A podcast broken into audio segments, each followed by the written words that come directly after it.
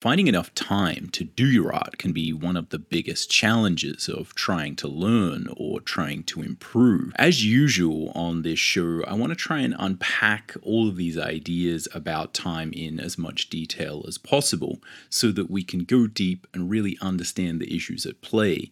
That way, I feel we can come away with some tactics and strategies and simple takeaways that are backed by some rigorous thought. In the past, I've talked about how ritual and developing your artistic ritual can be a real key to finding more time and energy to create your work. Everyone has different challenges when it comes to time. You might be someone who has almost too much time on your hands and you're not quite sure what to do with it. You might be someone who has almost no time and you're not quite sure how to get the most out of it. The most important thing to consider here is that there's no real such thing as time management. It's really about managing ourselves. Time moves on, whether we like it or not. Our job is to figure out how we relate to it and how we can use this idea of time to better understand ourselves. This should be an interesting episode. I think there's lots of things to unpack here and some really solid, easy takeaways that we can use to get our ritual working better and understand how it relates to the time that we have in the day. Welcome to the Visual Scholar Podcast. My name is Tim McBurnie. I've been a professional working artist for over 20 years, and on this show, we're all about demystifying the world of art, creativity, and productivity so that you can get better faster and enjoy your artistic journey. I've spoken on this show before about the ideas of ritual and how important I think habit is to automating the action of sitting down and creating art, we can almost become addicted to this process and really develop habits that help us as artists. And I think time and understanding how time relates to this idea of ritual, where we figure out how and when we're going to sit down and actually create art and the tactics involved with how time relates to that those are really, really important ideas. I think these are things, again, where if we put a lot of energy at this stage into our sort of daily habit, all the things that we're doing, all of the action, all of the creating art often actually sort of takes care of itself. A big part of this, if we want to sort of frame it as a big idea, is really about rhythm, finding your own rhythm and how art relates to how you feel at particular times during the day. I think this is both about finding and discovering your specific rhythm and then appreciating it and appreciating maybe where it fits in the larger landscape of society. I think one of the biggest things that you might find is that as artists, we're often a little bit sort of sensitive, we're a little bit picky.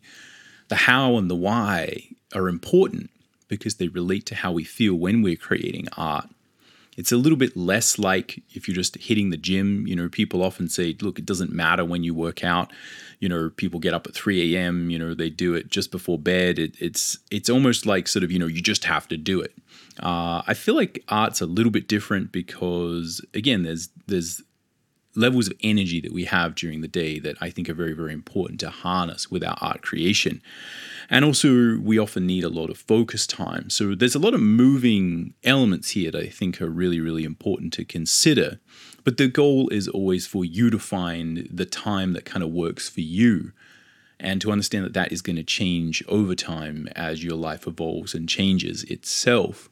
But I think if we appreciate these issues, we'll develop a skill set both for understanding sort of how all humans work and you know what times and rhythms of creation are generally likely to work and also how you work specifically. And if again you get that toolkit right it's very easy over time to just modify the way that you relate to your schedule so that you can always fit art in. A simple way that i like to think of this is to consider that what we're doing is building time and space within our day to create art. I think you can really view this as if you are building like a physical thing. It's a little bit separate to the art you're creating, but in itself, it is like a work of art where what you're trying to do is build a, a space that you go to create art and a time that you go there. And that sort of combines to make a ritual. And it even if you don't have that at the moment, or maybe that's been upset, um, changed by life circumstance, etc., or you're trying to get more of it, whatever it is, I think it's really important to appreciate that building that thing, building that space within your life for art is a major part of over time getting to where you want with your artistic goals and you need to appreciate and put some time and effort into maintaining and working towards optimizing that space in your life. The real key with this space is just to appreciate that look, it's probably not going to happen on its own. It's something that you do have to work towards. You need to maintain it. You need to put some effort into thinking about where it goes and how to modify it over time. And I think as long as you do that, it's very easy to appreciate and put some effort into it. And again, you know, don't feel bad if a lot of these things aren't just naturally happening. This is something we need to work on, and there are strategies and tactics we can employ to, you know, make it better or worse or more effective. If we consider the nature of this space, of this artistic ritual, it really is something that has a lot of value. And I think you should appreciate that and sort of, you know, look at the quality and the the nature of the thing that you are building here. It really represents to me anyway when I think about the space that I have for art and how I try and, you know, optimize the amount of time and energy I can spend on it over time while doing other things in my life.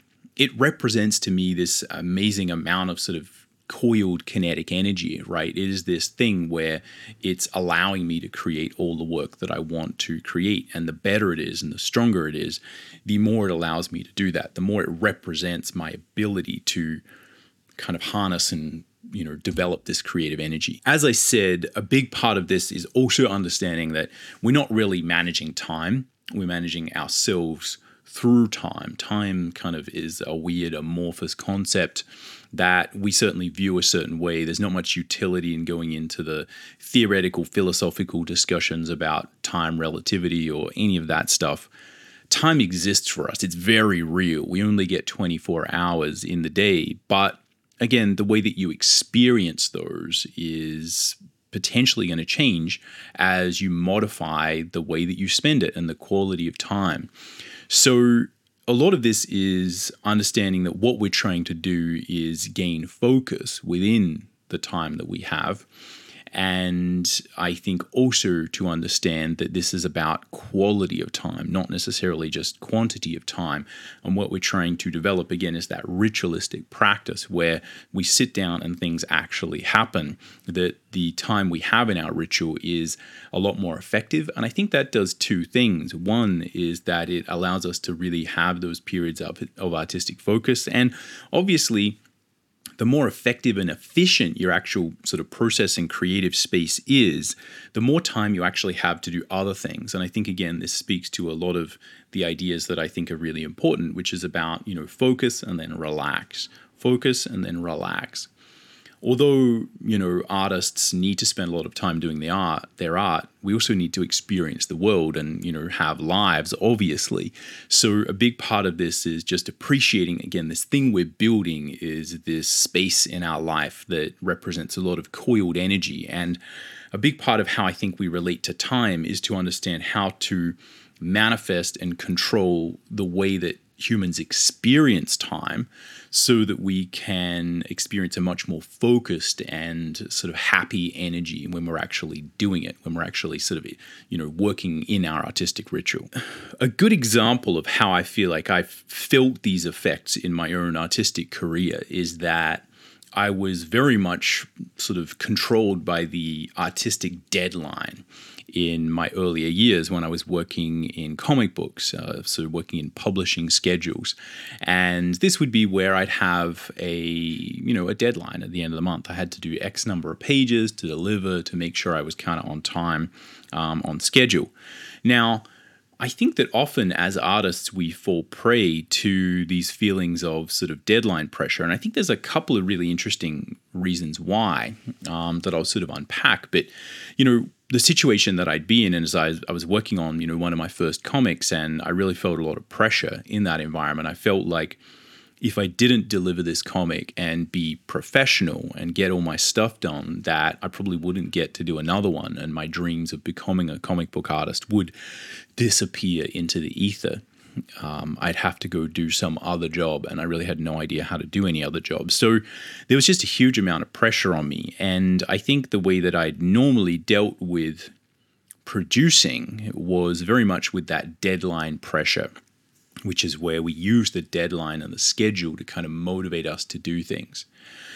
And so I'd be working on my pages and I'd be doing procrastinating and doing a lot of the other things that I've talked about in previous episodes, playing too many video games, uh, again, just sort of surfing the internet um, for looking at art, not drawing.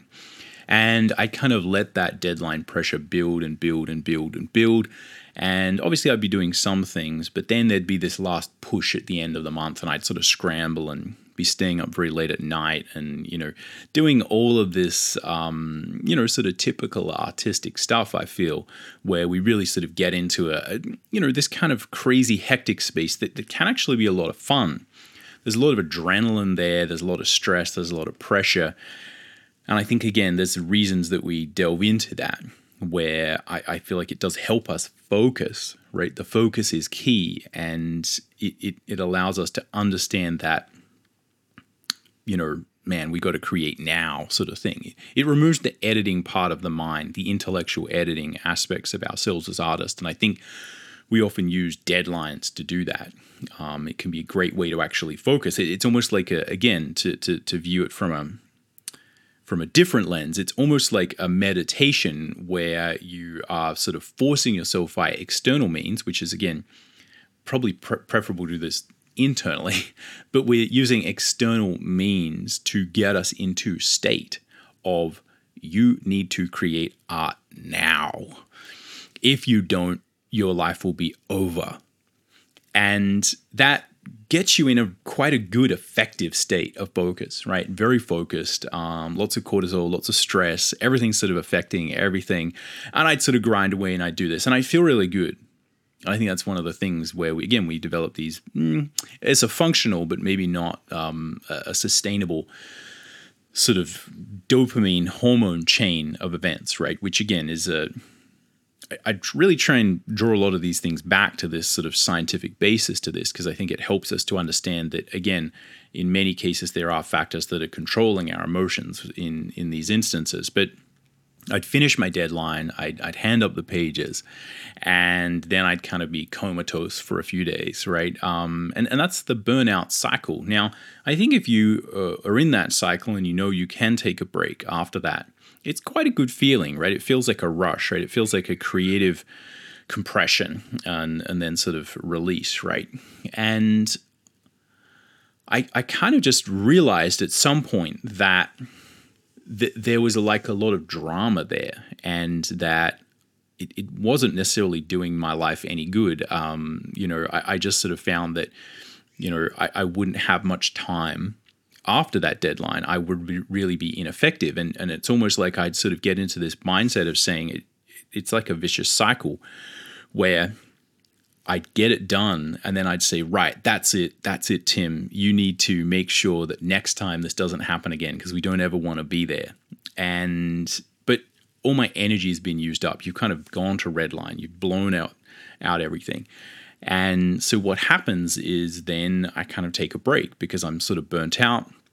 And then when I come back to it again, it's this sort of cycle of habitual action where, you know, then I kind of start procrastinating a bit because, uh, again, it's not a sustainable ritualistic process. So, um, what I sort of started to try and do is just understand that, like, look, it doesn't really make any difference if I, you know, sort of do that deadline crunch, um, all that's happening is I'm sort of just compressing the work at the end of the month, and then I'm having to take a big break, and then, you know, there's not actually more work being done, let's say, and that there's a lot of emotions there. And I think the number one key thing is that I wouldn't enjoy a lot of my procrastination time, my spare time, because I'd always be thinking, oh, I'm supposed to be doing work. So I think there's often, um, and maybe you can relate to some of these ideas, right? I, I found that um, through talking to people, you know, this it's not an uncommon sort of set of situations, right? That, that people sort of use to get themselves to do stuff.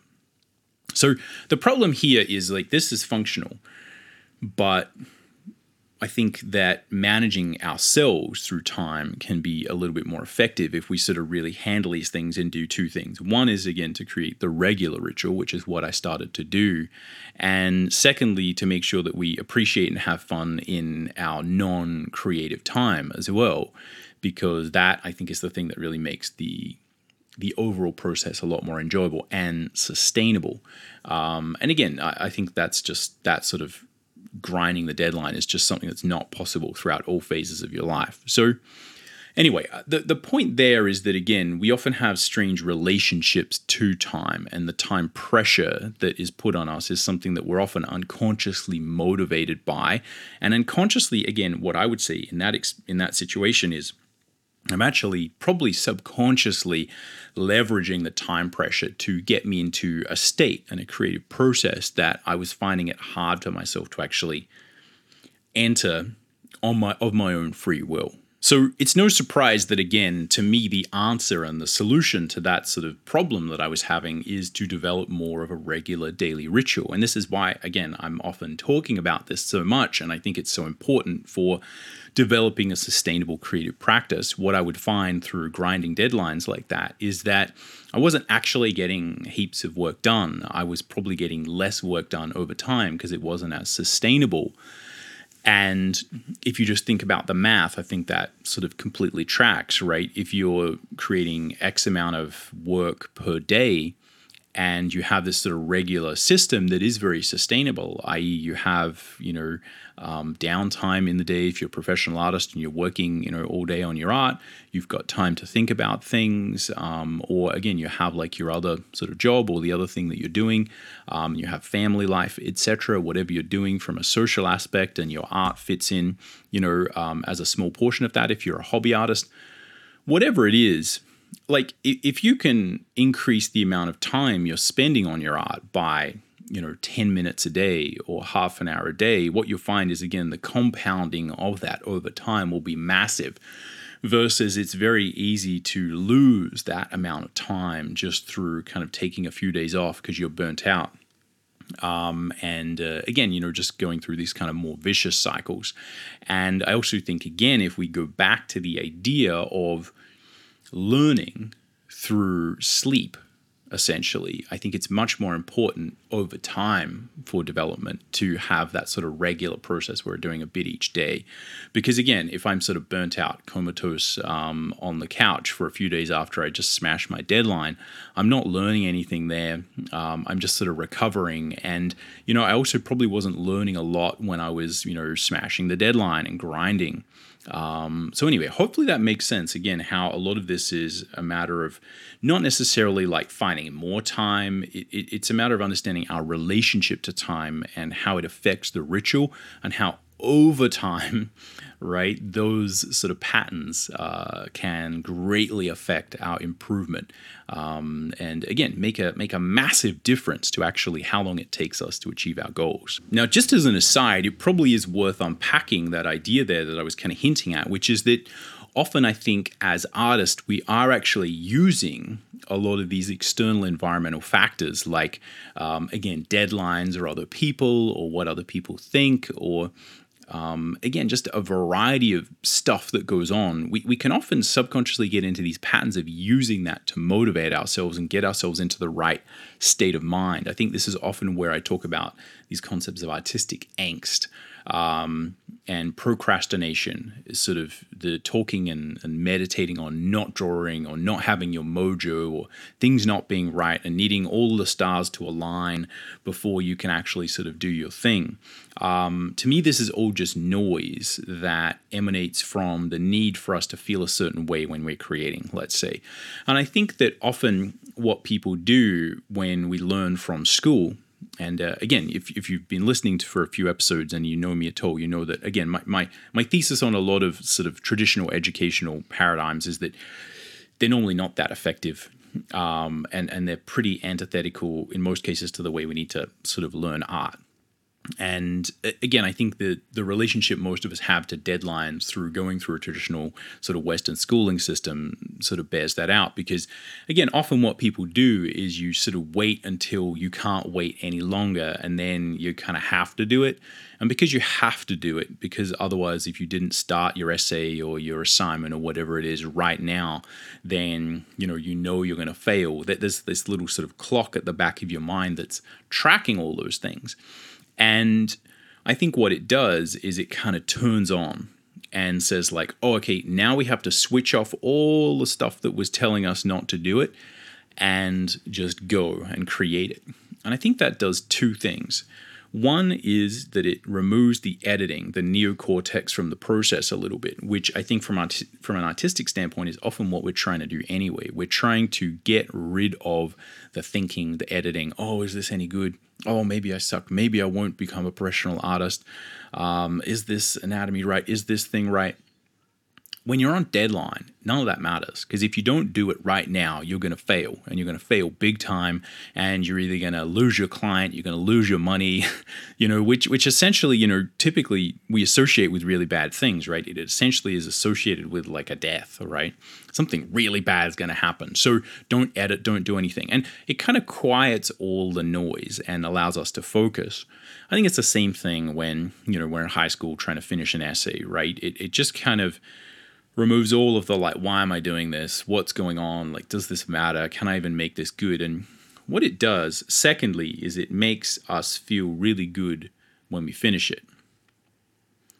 Now what you find or what i have found is that when i do have time and when i do the you know the more sensible thing which is like sustainable do it every day try and you know get things done on time before the deadline hits is that there's more editing that we as individuals need to manage because we don't have that stress that's kind of you know giving us tunnel vision. And it means that we're dealing with those issues more and we really have to face down those demons of editing. Is this any good? Why am i doing this? Why am i in school? Why am i writing this essay? How does this matter? Can i make this something good? Can i care about this? Should i care about this? These are all questions we now have to answer because we have time to think about them. And when we finish, certainly when I, you know, finish things on time, I'm more likely to think, "Oh, is that any good?" Like, you know, is was was you know, did I do that right? Um, again, after I finished it. Whereas there's just this massive elated feeling that we get when we finish things um, when we're in a huge crunch deadline, and it's this feeling of like, you know, I am the the victor, right? It's like you've kind of won an Olympic medal or something. Sometimes there's just a massive feeling of elation when you finish something and you're out from that pressure of like cortisol, stress, adrenaline, um, you know, sort of existential threat and doom. And it's like, oh, I finished it. I did. I got it. I got it done. And I think that really colors our feeling of the quality of the work because we're like, well, maybe it wasn't the best thing, but I did it. And I, I, you know, I did not fail. I didn't sort of this this massive negative failure didn't happen to me. And as a result, I think often what happens is that we don't really assess the quality of the work. We assess our sort of feeling and emotion through creating it, the journey, which again is interesting because that's also valid. But I do think that often we get pushed to giving ourselves stress, stressful sort of deadline um, targets because it allows us to deal with those two things. One is to feel really good when we finish it, not just kind of be like, oh, I feel good and oh, maybe I could change some things or like, oh, you know, you, you feel unequivoc- unequivocally good when you finish um, something on deadline and uh, you know so it gives us that real sort of hit that event that like bam this is amazing. And it also means we don't have to deal with any of the voices and the nonsense. So i think when you do manage your time and sort of uh, as i would sort of have viewed it back then like sort of grow up and start doing things properly and, and have more sustainable stuff and all that kind of blah blah blah right? Um, stop just kind of living the artistic rock star life is that it is harder in some ways and it is it does feel a little bit less intense and a little bit less creative because we often associate those um, all-nighters with creativity. Um, and uh, again that's something that uh, again we will unpack a little bit more as we progress um, in this episode but i thought that's an important thing to mention because i've seen that sort of manifest in, in a lot of students and, and people. And it's something that I've really noticed and just found fascinating um, in my own experience of this, of again, you know, having those two experiences where, again, you're on deadline and, and that's kind of something fun about that. Um, there's something alive about that where, and, and even today, I, you know, when I'm on a deadline, it kind of, it, it brings me back to the good old days, right? Um, when uh, you know death was imminent and uh, you know when you finish it it feels like you know, you've just sort of won some gold medal. Um, you're sort of the the victor of all. This is more a thought experiment, but uh, again, you know, some of the things that I had, um, you know, sort of written down about sort of artists is that.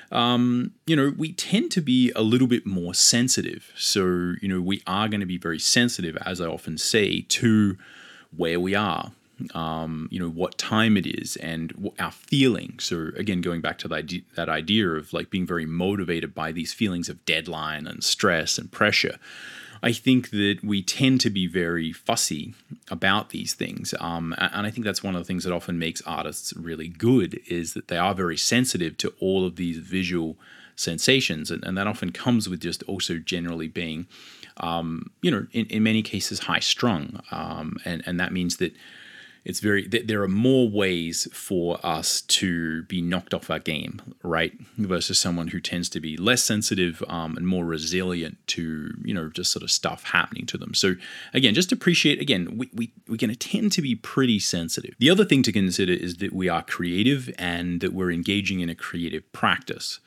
And what this means is that we need to really find time and build space in our life ritualistically that is protected because I think the creative process often does need to be a situation where we're focusing, where we're not having those intrusive thoughts of editing. And again, this is where we're trying to go into flow. We're trying to build that space. So, again, there might be other careers and other ideas where their method of time management might be slightly different. Tactics there might work for them versus, you know, us differently. So again, we're in a creative practice, and and whatever that means to you. Um, is going to change how you relate to time and the requirements you have on time. Because again, what we're thinking about is not just, okay, you need two hours or one hour. It's what is that time like? What's the environment you're in? What's the quality of it? Is someone distracting you? Is your own things distracting you? Is your mind distracting you, etc.? Again, the creative practice is important. Now, given that general sensitivity, I think it's really important to consider the natural kind of rhythms that we sort of uh, modified by on a biological level over time. Now, there's a number of these that you know we can typically point at. The one that often is talked about is the circadian rhythm. Now, the circadian rhythm is a 24-hour cycle of sort of hormonal ups and downs of sort of focus and just different things that happen to our body that you know key us for sleep, alertness at different periods of time, etc., etc. The ultradian rhythm is more of a sort of rhythm that repeats it kind of is you know said to be sort of maybe a one hour or two hour sort of rhythm. It kind of deals with general sort of alertness um, unalertness alertness unalertness and, and that kind of just goes on throughout the day right? So it's not necessarily limit, limited to a 24 hour period. Other hormonal rhythms are typically called an infradian rhythm. You might have hormonal rhythms that affect how you feel and your sensitivity and your relationship to again focus and all of these things that are going to change not necessarily over a 24 hour 24 hour period, but over longer periods of time. Now, all of these rhythms are things that you have to consider together. They're potentially going to change based on your biological sex. They're going to change based on your age. They're going to change based on, you know, a lot of other things like, you know, just generally what your health is, how you're feeling. The key here is to understand that these rhythms are going to affect us. And a lot of the kind of typical productivity advice that's given is very much based around this sort of you know, Monday to Friday work week, which is again doesn't take into consideration, um, you know, people who have you know hormonal cycles that you know go over you know, sort of longer than one day, let's say, that they're very focused on like, oh, this is all regular. We should be feeling this way at this point in time. You know, you need to be able to get up at this point in time and do this and then do this and do this. And that's kind of what normality looks like. And that's kind of the optimum sort of thing that we should all be doing. Um, and as I've said with ritual, again, if you work at a job and you go out and you do your thing, you're going to be keyed into being alert at a particular time. And, and it kind of sorts out a lot of these things. I think often, again, when we're doing artistic stuff, it's less about going somewhere, as I frequently say. It's more about us managing these things ourselves. And because we're sensitive, I think we have to pay more attention to our own set of sort of day night hormonal rhythms that, again, are going to affect how we feel at different periods of the month, of the day, um, and again, you know, sort of hour to hour. And if you can kind of harness that and understand that is a fundamental aspect of time as it relates to your energy and focus at a particular point in time. That, again, if you can kind of harness and hack that, like a lot of these other ritualistic elements, it makes it, it means that a lot of the effect sort of takes care of itself. Um, and what we want to avoid doing is to you know view ourselves as just sort of very mechanistic right? Again the story that's told about sort of western cultural sort of you know work ideals is very much like you know humans are just machines and our emotions are just machines and you can just kind of train anything. And it's like well that's kind of true but you do have to appreciate the machine and the machine is not necessarily some mechanistic, sort of logical, rational thing. Um, it runs on a lot of this other sort of weird, um, wacky, um, rhythmical, sort of uh, up and down. Uh, sort of patterns. And, and if you appreciate that, I think it's very easy to sort of get the energy when you need it and notice when you do have focus and when you don't have focus, and to utilize that time and understand that again, you, you if you think about focus is something that you have to kind of mine, right? You have to kind of find it throughout the day and sort of pick and choose those areas of focus and sort of treat them as very precious and use the areas of, you know, low focus to do things like relaxing and chilling out because again, in a similar way, you know, those are periods of your day, um, of your week that are good for relaxing. And if your body's keyed into relaxing at those times, it's going to be very effective and efficient at relaxing. So, again, that's how I kind of view this, right? Is that the us is very much made up of a sensitive, sort of creative individual who is going to be very much benefiting from appreciating and understanding and hacking these natural rhythms. So, hopefully a lot of that gives us context right? Which again is often what i'm trying to do um, is go a little bit deeper and, and try and really discuss these concepts. But a lot of that is information. It helps us to understand the frame and get a better better view on what we're trying to do. But i think what i want to do next is talk about the specific strategies that we would use as regards time. Now if we look at a lot of you know sort of pop- popular literature, um, in my experience, again, most of it is talking about very similar things, as I was just saying. What we're trying to do is not just find more time, we're trying to manage our relationship to time, and a lot of that is about focus. So there's a massive intersection between these sort of ultradian circadian rhythms and also the idea of flow, getting into flow and what focus means. So that's what I really want to try and unpack and look at like what is the kind of time that we're trying to capture and how do we manage it? And also how do we become more aware of it? Because one of the biggest challenges when it comes to this idea of time management is believing it. It has to not just be an intellectual thing. A lot of what you're doing is you're training your body to believe in a different narrative to these other toxic deadline based narratives. So if we view those two ideas, um, and again, they're emblematic, they're not necessarily you know 100% going to overlay onto your reality, but one is again this idea of crunching the deadline um, and using that as a motivating factor, you, like compression of time and pressure as a way to motivate us forward. The other is like maybe what we could sort of view as like the ideal productivity sort of science based method, which is again where we're trying to build ritual, we're trying to focus, We're trying to avoid multitasking. We're trying to appreciate the circadian and ultradian rhythms. And a lot of that is about sitting down and working for one hour blocks or less. There's a couple of different strategies that people tend to employ. And then making sure we disengage and relax. So a lot of this is about, you know, avoiding the phone, right? Like really getting rid of that sort of garbage.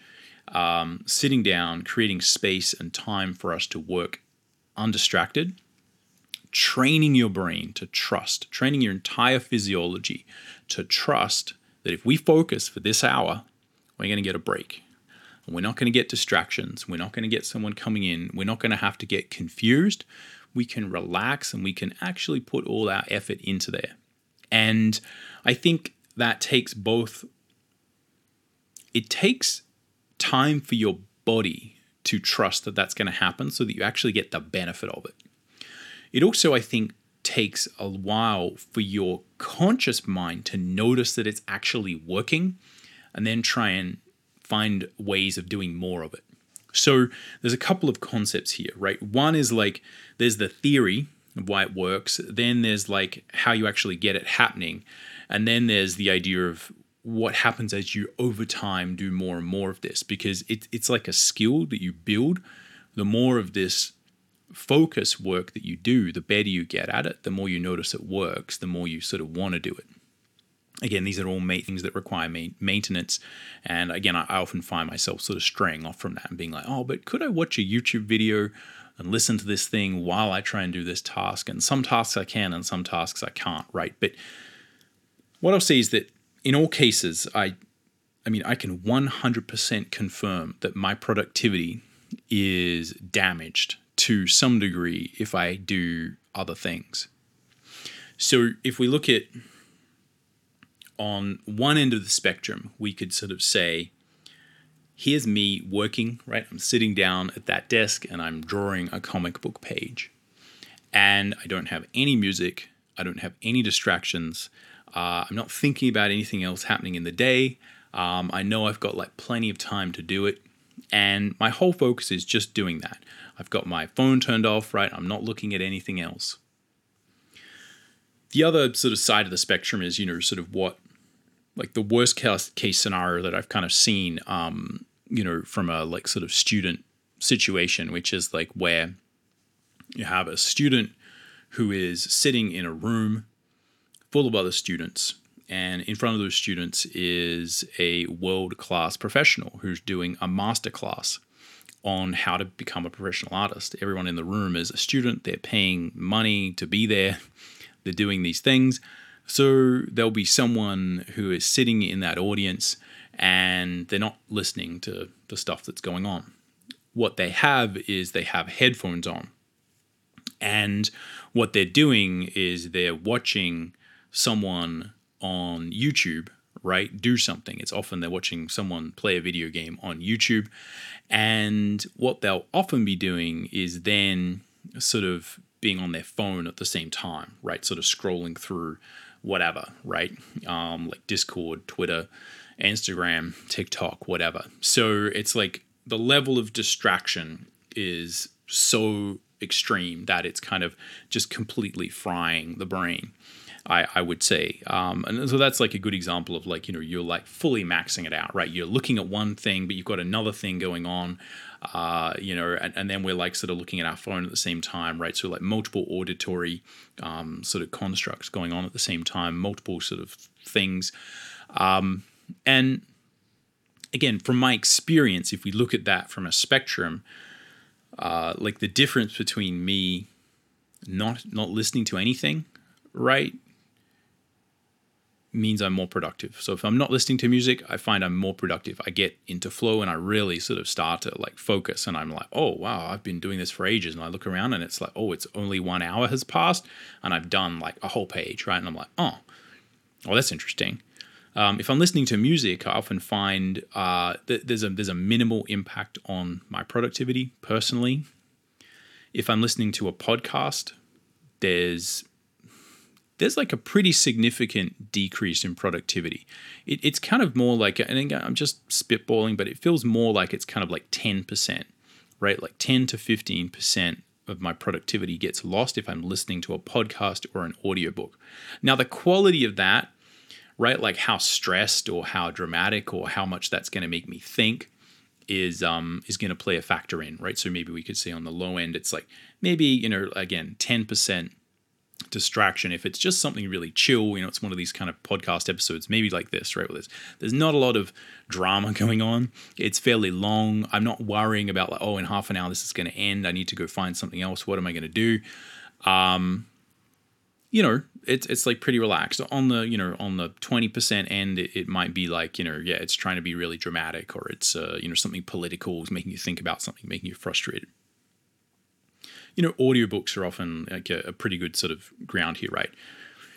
For me, yeah, it's going to knock like 10 to 15% of productivity off, right? Again, that, and that's because I do a lot of timing, right? So I'm pretty aware of like what does and doesn't affect me. If I'm watching something on YouTube, so podcast, but on YouTube, and I'm like looking at it, again, that's like a solid 20, 20 to 25% like hit, even if it's like a three hour podcast or something. And I'm just sort of looking at two people talking, and like maybe every 10 minutes or so, I sort of glance up and I'm like, oh, that's, you know, that's what's happening. Um, it's, it's a fairly significant amount. Now, you know, it, it kind of goes downhill from there, right? So if I'm then sort of thinking about like, okay, I've got this thing happening, but then I start to get into a distracted mindset, right? It's not, again, me listening to a video podcast on, on YouTube that's going for three or four hours. And, you know, I can just kind of like zone out. Again, in that case, it's still a 25% hit on productivity and focus, but it's not that bad. If I'm then sort of thinking about like, oh, I'm sort of talking to someone on my phone or I'm like talking to someone at work via chat, and, you know, every half an hour this thing's coming up that's when I think it like it really drops to, sort of yeah, sort of 25 to 50%, right? It's it's taking a serious hit at that point. And you know, again, once I start doing silly things like uh, oh, I'm gonna like you know check Instagram every now and then, and then like oh, what's this happening? And then you sort of get into a completely different mindset, which is sort of more like oh, this person said that thing on this thing. Let me go search that, and and you just sort of really get out of the idea of sort of focus. So again, there's a huge spectrum there, right? And where we want to be, I think, in most cases, is up at this sort of silence slash audiobook slash music sort of realm, right? And you know what that is for you, what your tolerance is for that, what you find is going to take you out of flow. But the more you can spend time in that kind of flow state where you are fully focused, the more you'll appreciate it and the and the less you kind of get distracted by other things in, in my experience. But in order to trust that we are not just going to be focusing all day, um, which I think is often what happens, is the distraction becomes because we get bored or, or our focus slips. So, this is why it's such a complicated dance here. What we're trying to do is not just kind of force ourselves away from this idea of getting distracted by phones, we're really also trying to make it really far less interesting and far less of a distraction that comes up. And the way you do that, I think, is by trying to compress the amount of work you're doing into more sort of focused chunks of time. And again, there's a lot of strategies for this. Um, but the key thing to it to, to pay attention to is again your ultradian rhythm, which is just a kind of like a one or two hour kind of like cycle of um, focus versus sort of lack of focus. Now, I don't necessarily think that there's like a huge point in like trying to track what your ultradian rhythm is, right? Um, and again, I, I don't know because obviously you'd say the ultradian rhythm is kind of going all day and you are going to be like more alert or less alert, more alert or less alert.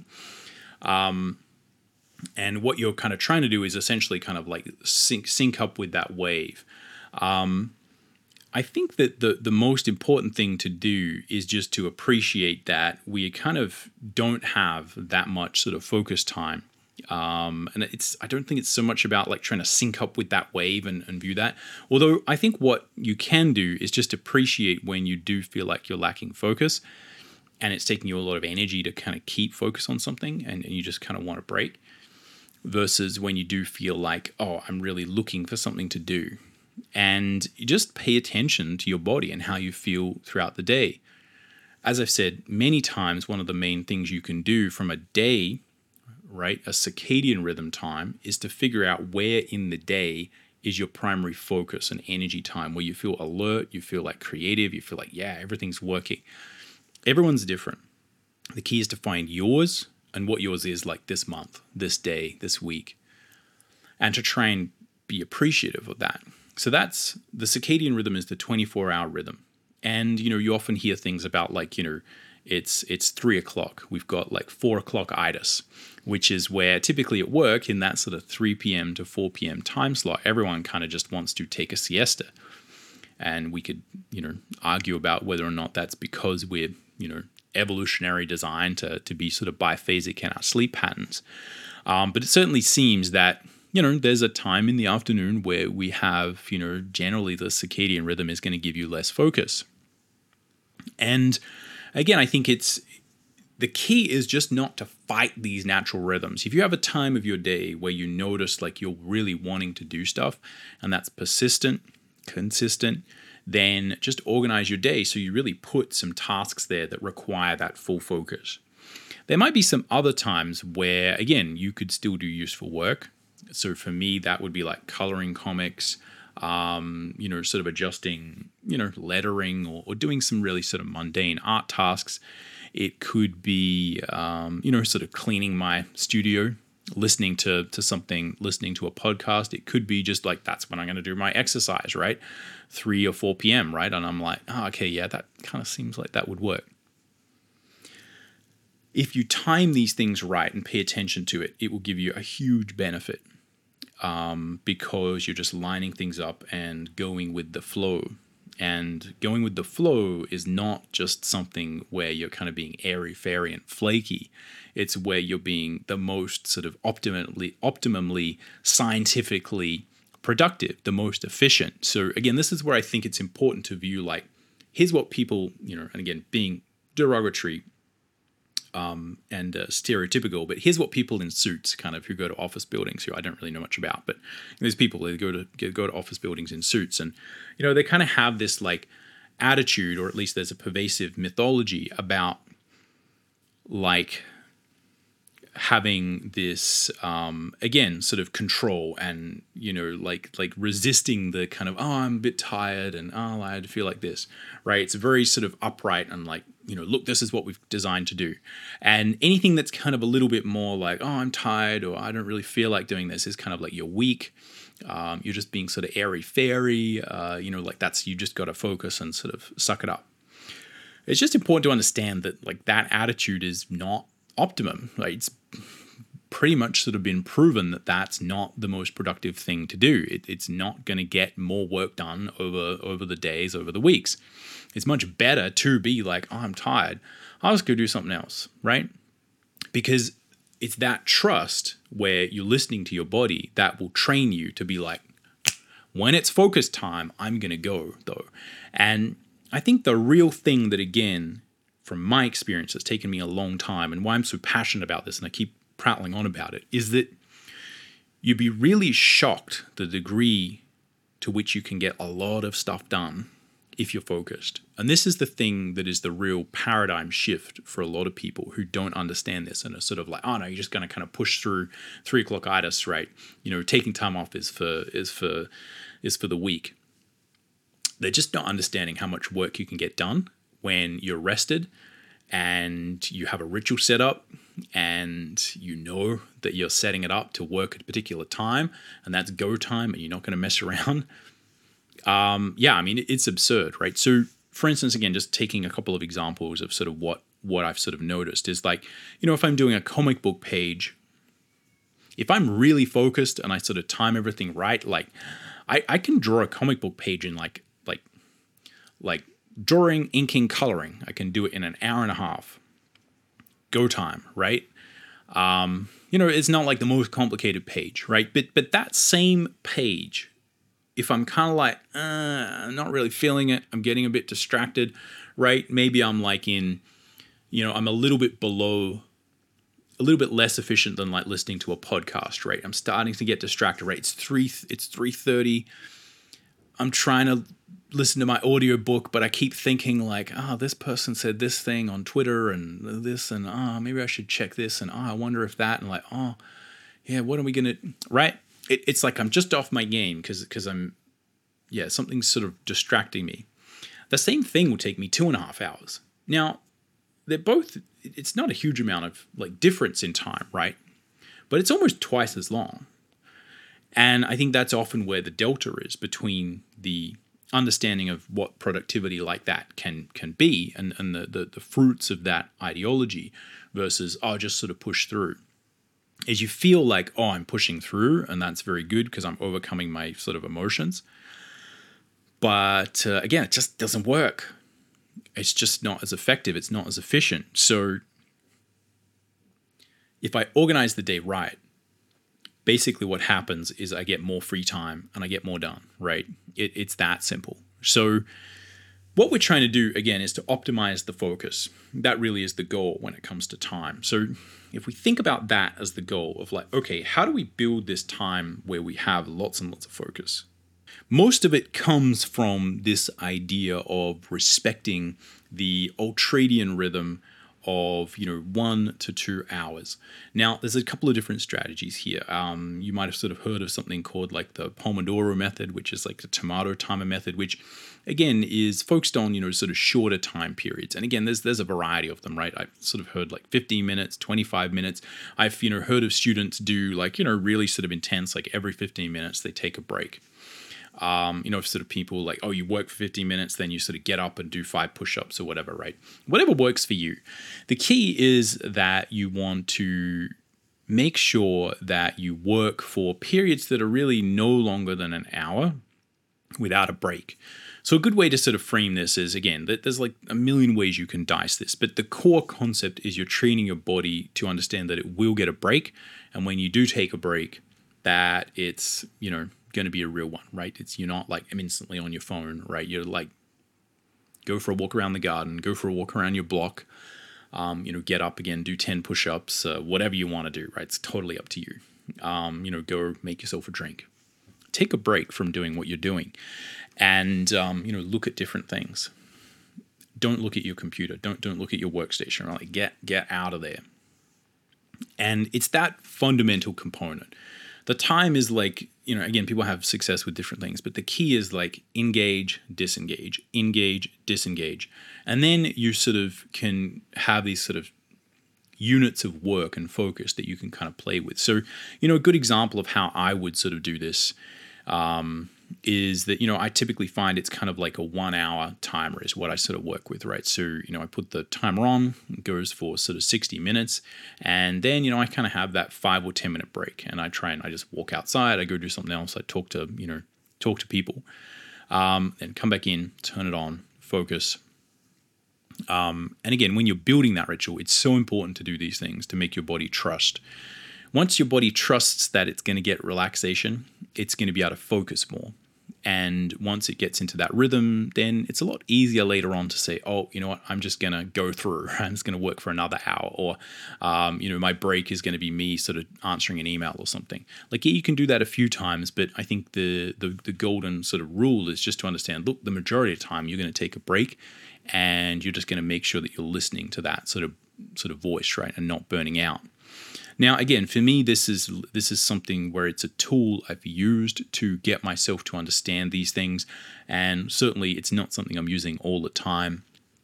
But what I find, again, going back to the idea of tuning up our rituals and our habits, is that every time I kind of find that my focus is slipping or I'm getting distracted by, again, stupid nonsense, I go back to these tools right? And I really, you know, scorched earth and go back and be like, okay, let's just focus. And I'm always like amazed to the degree to which the time is sort of deceptive and I'm able to get a huge amount done when I actually sort of focus and, and just do that. So it's it's always just, yeah, we, we're always capable of self-deception in terms of productivity. But the key is uh, for me that, you know, I will sort of do again think about it as like two sets of one hour. So, you know, maybe like you think about it as a two hour block. Um, again, sort of 55 minutes, take a break of 10 minutes, another 55 minutes, and then I'll take a bigger break, right?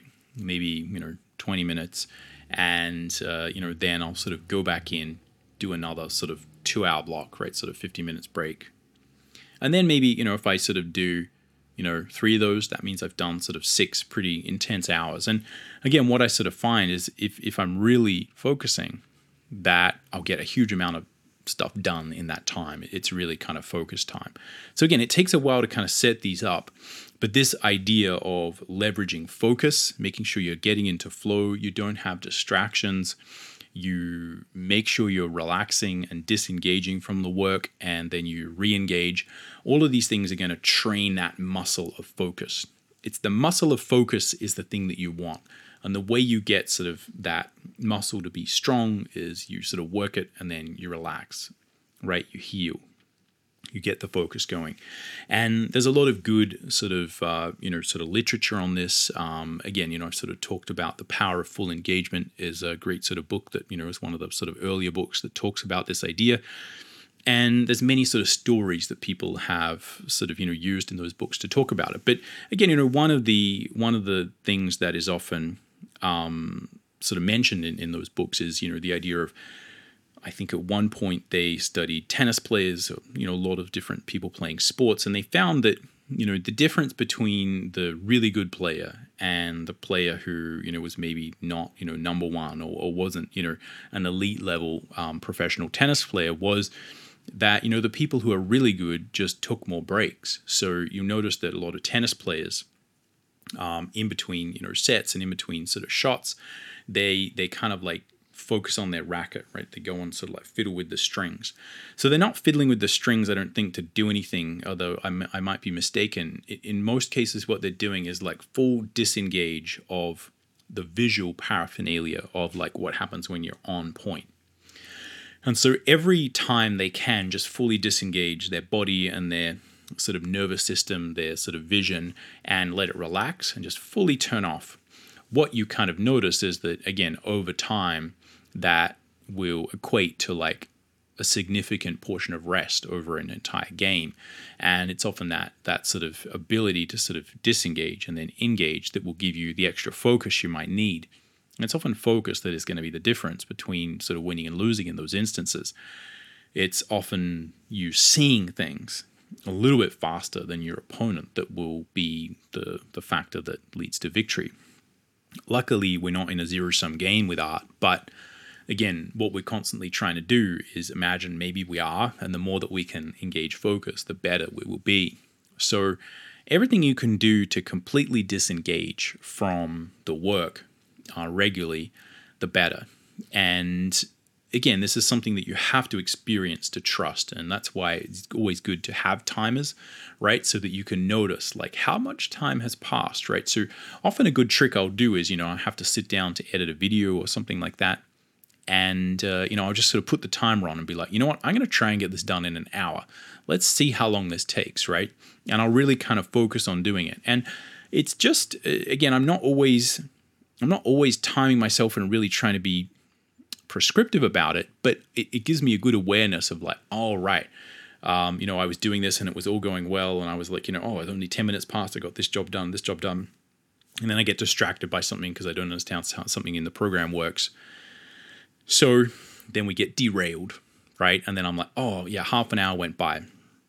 So a lot of it is, you know, staying on task, staying on focus. Like, is there a way I could solve this without breaking off from what I'm doing and going on the internet, right? Um, like, is there something I could do to kind of stay in flow or just kind of keep doing what I'm doing and maybe like put that off to another time and just keep that sort of focus? Again, uh, lots of different ways you can handle this, but um, yeah, the the the 20 minute time might be something that you know might work if you if you want a shorter period of time. Again set a 20 minute timer 25 minute timer um, it sort of goes off. And again just sort of get up do something else right? You know sort of jump up and down walk around your house walk around your block do whatever you want. Um, go get a drink disengage um, you know come back and do it again. And again it's this training of that muscle that is ultimately going to make the difference. But what we're doing here is respecting the ultradian rhythm, right? The fact of like how focus actually occurs.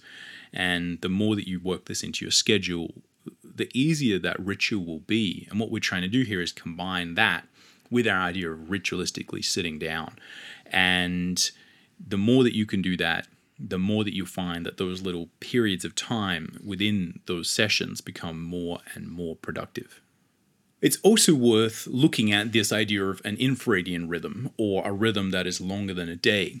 Now, again, this could be some sort of biological rhythm, but it is also just an appreciation for the way that we tend to have a seven day week cycle, which is completely arbitrary, but you know, still useful because what I will find is that you know I do need a break every now and then, right? And there is a loss of this efficiency and focus if I just you know work seven days a week. So there's a balance here. If I just keep working and keep working and keep working and I don't take a break, then what I find is eventually I kind of burn out. And once we burn out, we become less effective. It becomes harder for your body to trust, like that there's this focus here. We're going to focus. It's like, oh, yeah, I don't really believe you. We're just going to do this again and again and again. And I think it's uh, there's an element of the uh, absence makes the heart grow fonder, right? Um, you know, you take a break from it, and uh, you know, then I'm sort of really keen to get back to it the next day. But if I don't do that, then I sort of get sick of it. So again, this is very much dependent on you, but just appreciate that it is good to optimize that because again, it's a false economy if you're you know focusing and trying to just jam in more and more days to the week and at some point you burn out and become less effective and less efficient and then ultimately you probably could have been getting the same amount of work done in way way less time and you could have had time off and you could have enjoyed it and that typically is like the entire equation i'm normally working with right is just trying to optimize that idea and make sure i'm not being silly, right? I'm just sort of wasting time that could be spent doing fun things. Okay, so we've been going on for quite a while. What I want to do is talk about some really quick, sort of tactical things that are worth thinking about. So, again, this is sort of encapsulating and trying to direct some of the thought that we've, uh, you know, explored over the last uh, hour or so. So the first is that, again, a big part of what we're trying to do, and I'd say you should try and do, is tactically to understand the goal here is to find and create and manifest special time. So this is time where we're especially focused and we're especially alert and we're especially primed to create, to do our artistic thing. Now, again, as we've discussed, there's a variety of ways that you're going to do that. But just understand that really is the goal. You're trying to build and create time within your life, and we want this time to be a time of focus, a time of flow, a time where we view it positively. And it could be at night, it could be a day, it could be whatever you want. But that really is the core. You're trying to find special artistic time and capture it and codify it into your ritual from day to day, hour to hour, week to week, year to year. Something we haven't talked a lot about that I will go into in the next episode, where I'm really going to talk about how space and our location and how we use space and uh, our movement through space and time to really sort of help build the ritual. Um, the idea there is a one of an on and off ramp. And this is where often you have to consider not just, okay, that focus time, but how you get onto it and how you get off it. So often we need to key ourselves into periods of focus and intense focus. And a big part of what will, again, like it's similar to the idea of thing that will allow you to focus is the relaxation that comes before and after that period of time. It's the same thing where the thing that will allow you to um, really sort of go into that ritualistic state and you know do your thing where like whatever it is you know you get up at five in the morning before everyone else is awake in your house and you have like one and a half hours where you know you know guaranteed no one's going to wake up and you can just do your art there's probably um, you know a little bit of time before that actual sitting down to do work and a little bit after where it's good to engage and disengage your creative mind and your creative process this is what i call the on ramp and the off ramp the on ramp is important because it's the thing that keys you ritualistically into its go time, its focus time. Often these are just daily rituals that we do anyway, like sort of having breakfast or having a shower or, um, you know, transitioning from one place to another. Again, I'll go over a lot of that in the next episode, but time plays a role here. You do need a bit of time before and after these things to make sure that you are giving yourself space to actually get into the right mindset, And again, the more things ritualistically you can do to encapsulate that time, the better. Often, what people will do is have quite elaborate sort of daily rituals. And there's even a, a book on this that, uh, again, I might talk about in the second, uh, in the next episode um, that really sort of talks about all the crazy rituals that sort of artists and creative people have had over the years. But again, a lot of them will go pretty far into the sort of crazy town. Um, and yeah, it's just important to understand. It's like, look, whatever you want to do. Um, again, it can be good to you know have a shower or um, do some sort of water therapy. Right? It sounds silly, but that will often really key you into like, oh, I'm in a different space and time now. Right? Like something has changed whatever it is, just make sure you appreciate that there is some time that is needed to get on to this sort of period of focus and you need to figure out what that is for you, how that works for you.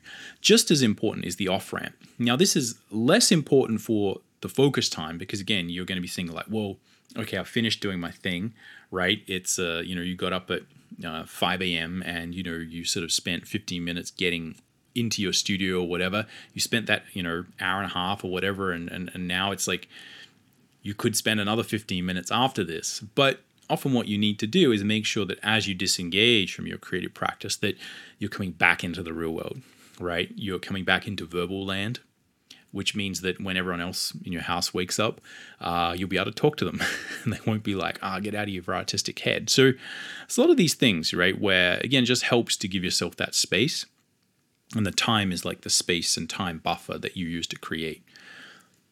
Now, it's not just important for other people, but it's important for you to trust that next time you go in there, you're not going to get out of that creative rhythm and then run back into sort of, you know, the brick wall that is sort of real life. Now, if you get that transition and off ramp smooth, then everyone's going to be like, oh, that's great. Great, you did that sort of work, right? Um, and because again, you're sort of feeling good, you're sort of focused and you're present on not this artistic stuff. If you don't get the off ramp, it often feels like you're kind of still back in your studio and you're sort of in that more creative right brain modality, which can be really, really annoying for people because uh, you're not typically that good at sort of talking or, you know, consciously engaging.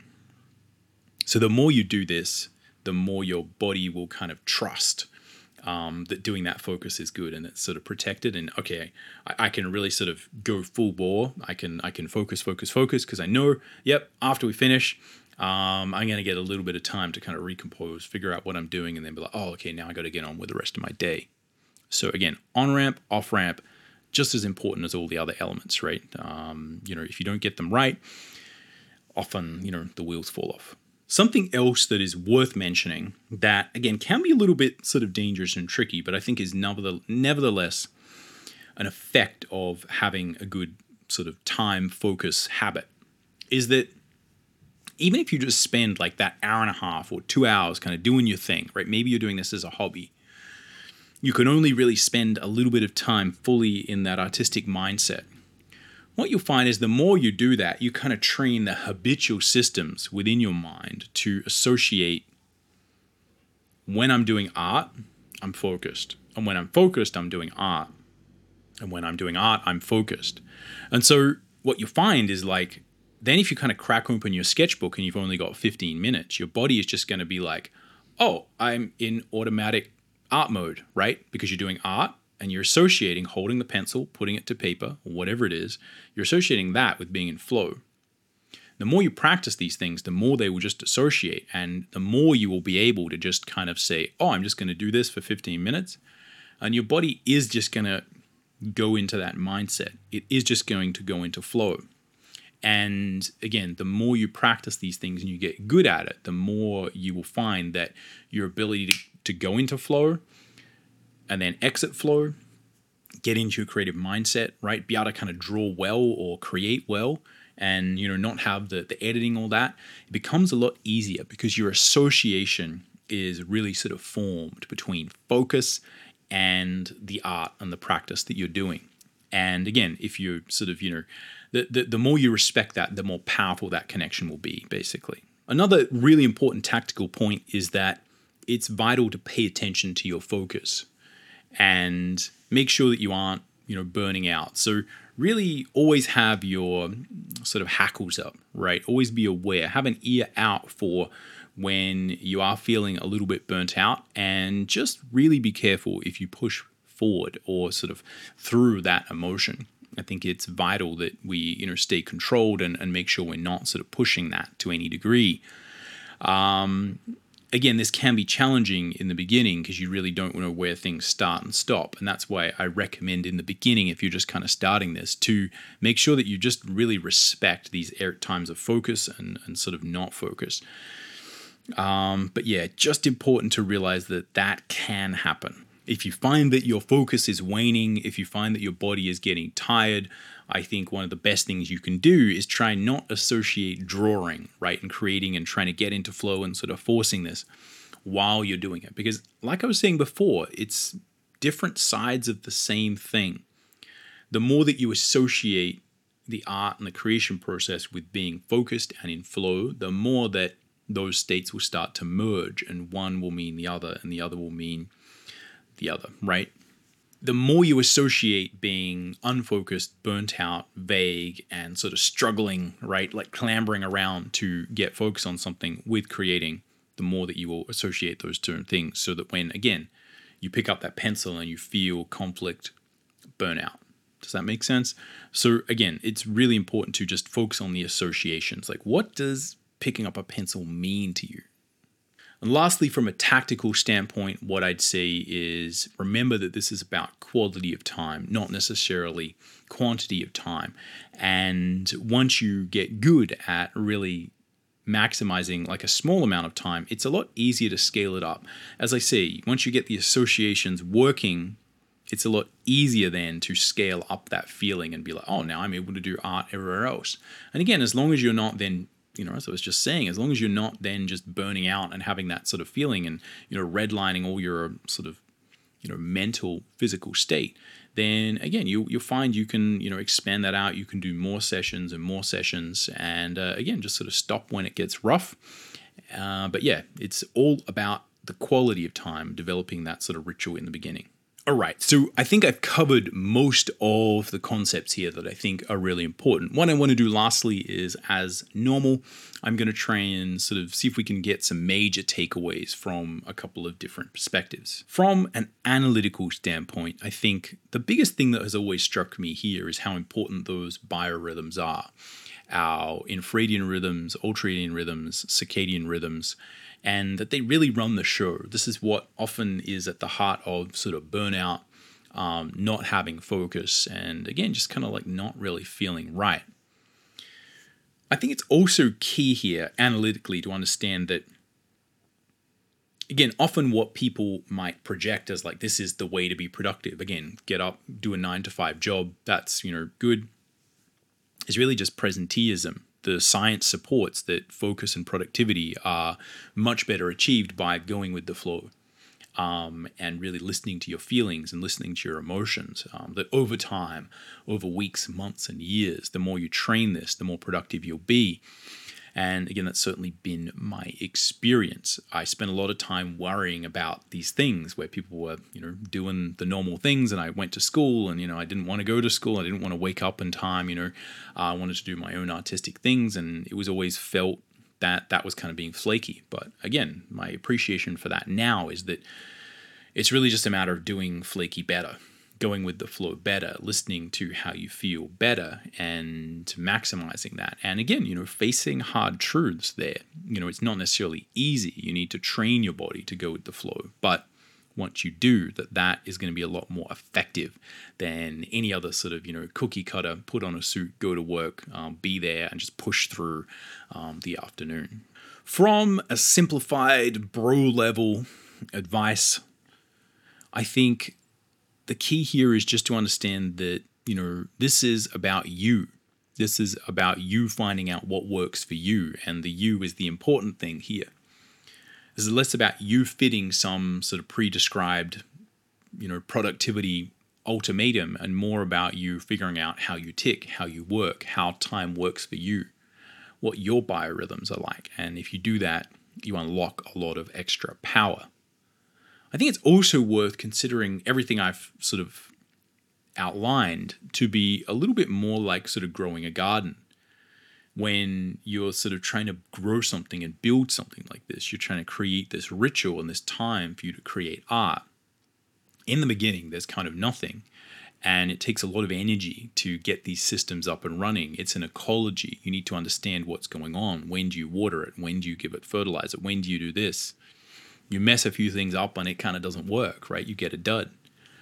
Once it's going, though, it kind of takes care of itself. It just needs maintenance. Once the garden is kind of flourishing, everything's working, you kind of just need to kind of get it in the right way. You need to do a little bit of weeding and it's going to go great. It's going to run and grow by itself. And to a certain degree, it will then sort of self seed and keep growing and sort of become its own thing.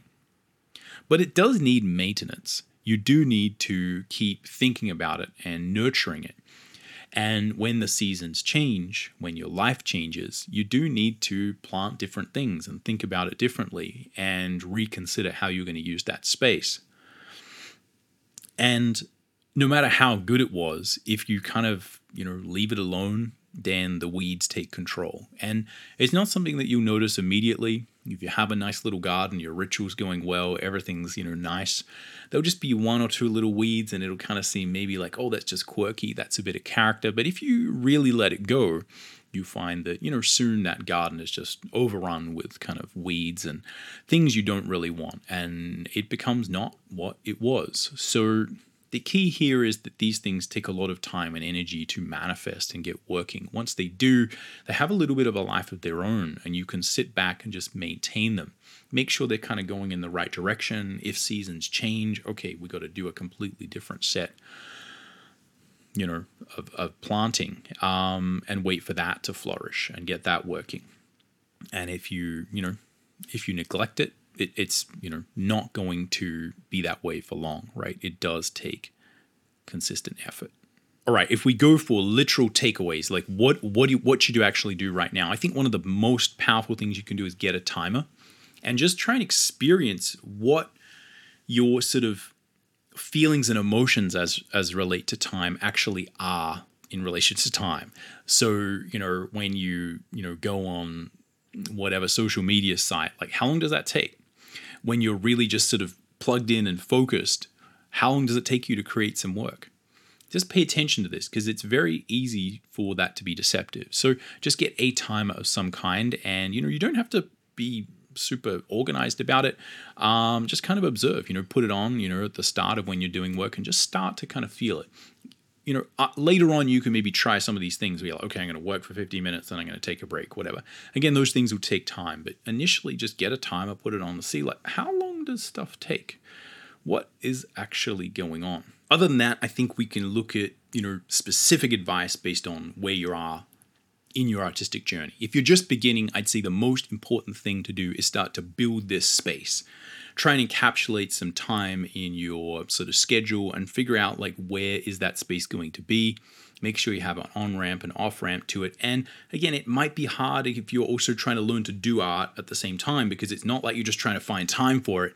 You're trying to actually figure out what you're doing in that space. So figure out and work on just building the space respecting the space building this potential energy that you can then kind of use later on. Because again if you get that unit right then a lot of these other things take care of themselves. So just focus on the space, on the ritual, trying to get into flow, you know, draw things that are fun. Don't try and push yourself too much, just build the space. Obviously, by space, there, I'm, I'm metaphorically talking about like time and space space so it, it's like sort of an area in your day or in your life let's say again just to be just to be clear it's not necessarily you know physical space it's like it, it's a void of you know time and energy that you can fill with your art um, and, and building that is more important. So you know e- even if you just kind of build the space and you sit around doing nothing in it that's really valuable because it's giving you that potential energy in the future once you kind of figure everything else out. If you kind of already got some of this stuff under control and you're kind of thinking like okay how do i take this to the next level? Right? How do i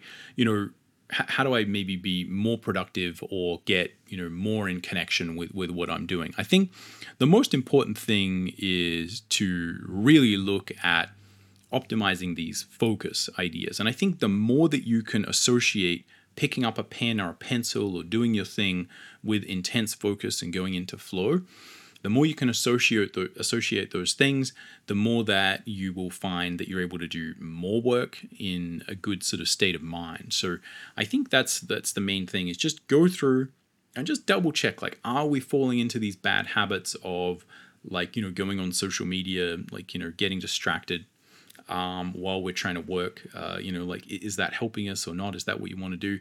Just sort of do an audit on that stuff and, and make sure that you're, you know, have another go at the best practices and see if whether that helps. I need to make it super clear here that I'm not saying you don't go on social media, you don't play video games, you don't do anything sort of fun, and you just sort of grind away and do art. The point is you want to take a break, right? So you can imagine, you know, do do an hour of intense focus. You know, take a 10 minute break, you know, don't do any social media, um, you know, and then, uh, you know, do another hour, right? Right. Super focus, take a break, and then go outside, get a beverage of your choice, and just smash whatever stupid social media thing you're doing and just doom scroll for an hour or two hours, right? Like whatever you want, have fun. The key is to separate that stuff from creating, right? It's really simple. You can still do that it's just don't get them mixed up because they interfere with each other. That's all. And, you know, what I would say is I'm like, I can almost guarantee that the more you hack this sort of productivity focused stuff, the more art you'll be able to get to do and the more, you know, doom scrolling, whatever social media thing is kind of fun, right? And don't get me wrong, like those things are intensely entertaining, right? I mean, it requires zero effort. You can just sit there, you open up open up one of these things and you just kind of scroll through stuff and it's entertaining. Like you know, there's something fun about that. Uh, you know, and and I think it's it should be we should like appreciate the uh, the awesome nature of it. Uh, just don't get it mixed up with your art. Lastly, I'd say you know another common thing that happens is that we kind of lose the groove, right? So, you know, something happens in your life and you had a ritual, maybe something was working for you, and then ah, it's not like not working anymore. Things aren't working. I'd what I'd say is I'd say you know, really take another look at it and just appreciate that these things do take maintenance. So, you know, I've frequently gone from like, oh, okay, this thing is kind of happening in my life. And that means that I can stay up till three in the morning, right? And I'm doing that kind of late night thing. And then, you know, the next year it's turned around and I'm like, look, I can't do that at all. Um, and I really sort of need that space and time because I'm just kind of used to having like at least one or two hours of like me just in full sort of you know there's you know it's sort of late at night right? And i'm just used to that because that's you know time i can kind of really focus on my own sort of work right? And every you know a few days a week i like to do that. Um you know and i had to say well the only other way i can do that is if i get up early right? So i completely flip it around. And all i'd say is just appreciate that you know you probably are capable of that and you know it's sort of horses for courses whatever stage of life you're in, you might need to drastically change things around. But just remember the goal again is to get that space that is yours, that sort of special time. And uh, you know you might need to kind of you know flip everything upside down, really reconsider it. But that the you know the end result of that will be very much worth it. Lastly, if we look at these concepts from a spiritual sort of philosophical takeaway, I think it's really important to understand that focus is not just important for art, it's that training ourselves to do this, to go into flow, to you know engage and disengage will help us with all sorts of other things in life. I think that it's a lot easier to be present with other people when we know that we've focused really hard with our art and our creative practice. So it's not just skills that are going to be useful for drawing whatever cool stuff you want to draw. That you know, learning to focus, learning to go into flow, learning to you know do the things that you want to do is going to help a lot of other areas of your life to be able to get that kind of clarity. And again, you know, I think in general, if you can use this as a good way to master, um, you know, engaging in nonsense on your phone, uh, then that's going to be a huge benefit as well. Because again, I think what we really want to do, and what I found to be the most sort of beneficial thing of sort of digging into this, is enjoying other things that maybe I was feeling like I was procrastinating um, you know, in, and, and doing them instead of art. And I think, again, if we really sort of get this stuff under control, it means you can enjoy chilling out, you can enjoy relaxing, you can enjoy your sort of escapist activity, like a doom scrolling on your phone while you do something, or going for a walk, or, um, you know, playing with, you know, kids, or um, whatever it is, right? Whatever it is that's kind of separate, right? That, uh, you know, maybe there would be that conflict if you know you're going to have that time each day or each week or whatever it is, you know you're going to be out of focus, it means that the rest of your time, you know that's going to happen because you've done it a hundred times, a thousand times, and it means you're a lot more relaxed, a lot more present, and a lot more engaged with you know everything else, which I think can be a real challenge for artists because we are often a bit disassociated and often sort of fairyland, and certainly that's something I've used a lot to help me try and focus as much as I can. I don't always get it right, but again, I think mastering these areas of focus allows us to live a more complete life where, again, we can even enjoy the more devious things that we get up to um, properly. All right, I think that's all I've got time for on this one. I've gone way, way, way over the amount of time I thought it would take for this one, which is sort of interesting. Let me know in the comments below whether you feel like we went into too much detail or not enough detail. If you, you know, this is sort of too long or whatever. Um, again, I think it's always fun to, to go deeper into these concepts and really sort of understand them. Um, but let me know what you think. Um, I've been really sort of keen to see the response so far. I've read everyone's comments. I really, really appreciate all the thoughts and ideas that you sort of shared below. Um, I've also got this up on Spotify and Apple Podcasts. If you want to sort of check that out, I'll put some links in the description on YouTube. Or if you are listening to this as a podcast, again, there is a video version of this on YouTube if you want. And uh, wherever you are, you know, leave me a review, um, subscribe, like, etc. All that stuff helps all of the algorithms and all that kind of junk, which uh, again I appreciate. Uh, but other than that, we will catch you around on the next one.